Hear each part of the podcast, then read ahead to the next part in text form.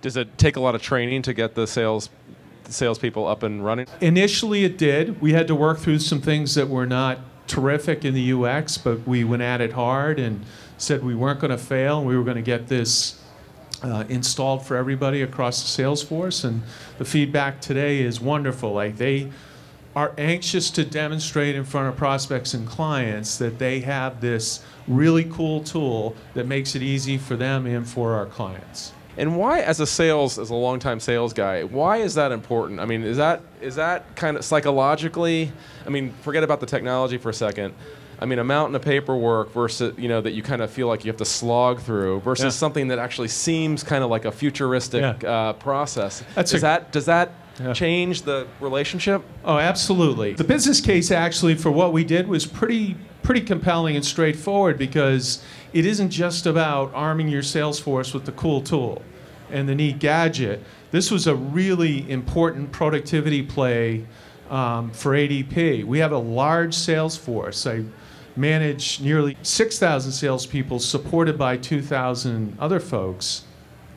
And being able to grow our company with improving productivity year in and year out is the key. And the only way we're going to keep and attract talent is by demonstrating, you know, that we're willing to invest and give them the right state-of-the-art tools to keep them ahead of the competition. So we think it's a big retention play. The war for talent is real, and when you're providing that kind of stuff to your sales force, it really makes a big difference. If somebody came and took your iPads away, I mean, can you imagine, is the competition out there such that sort of people are going down this path? Are you guys leaders? Do you feel like you're sort of out there on the bleeding edge? Is this a risk for you? I'm kind of curious where you see yourselves in the mobile space.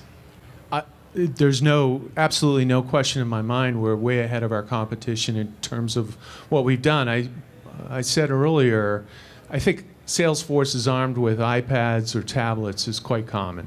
I think what we've done with ours, which is really to enable the complete cycle of activity in a salesperson's day or week or year, is really unique. It's a game changer. It'll make a big difference.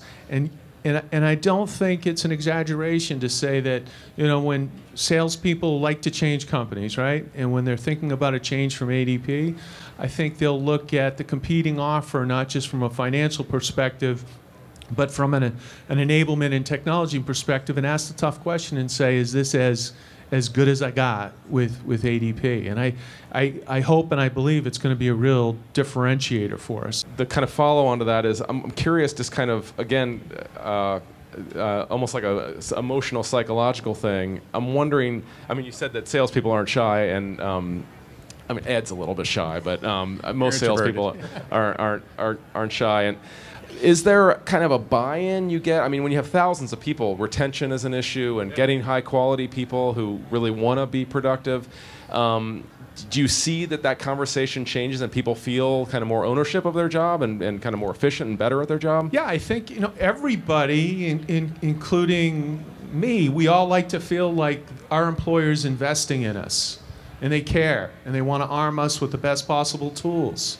And that was the reaction from the sales force. Like, let's face it, there's a lot of sales folks out there carrying iPads. I think the difference for the ADP sales force is we have built applications for them that are relevant, that help them do their job.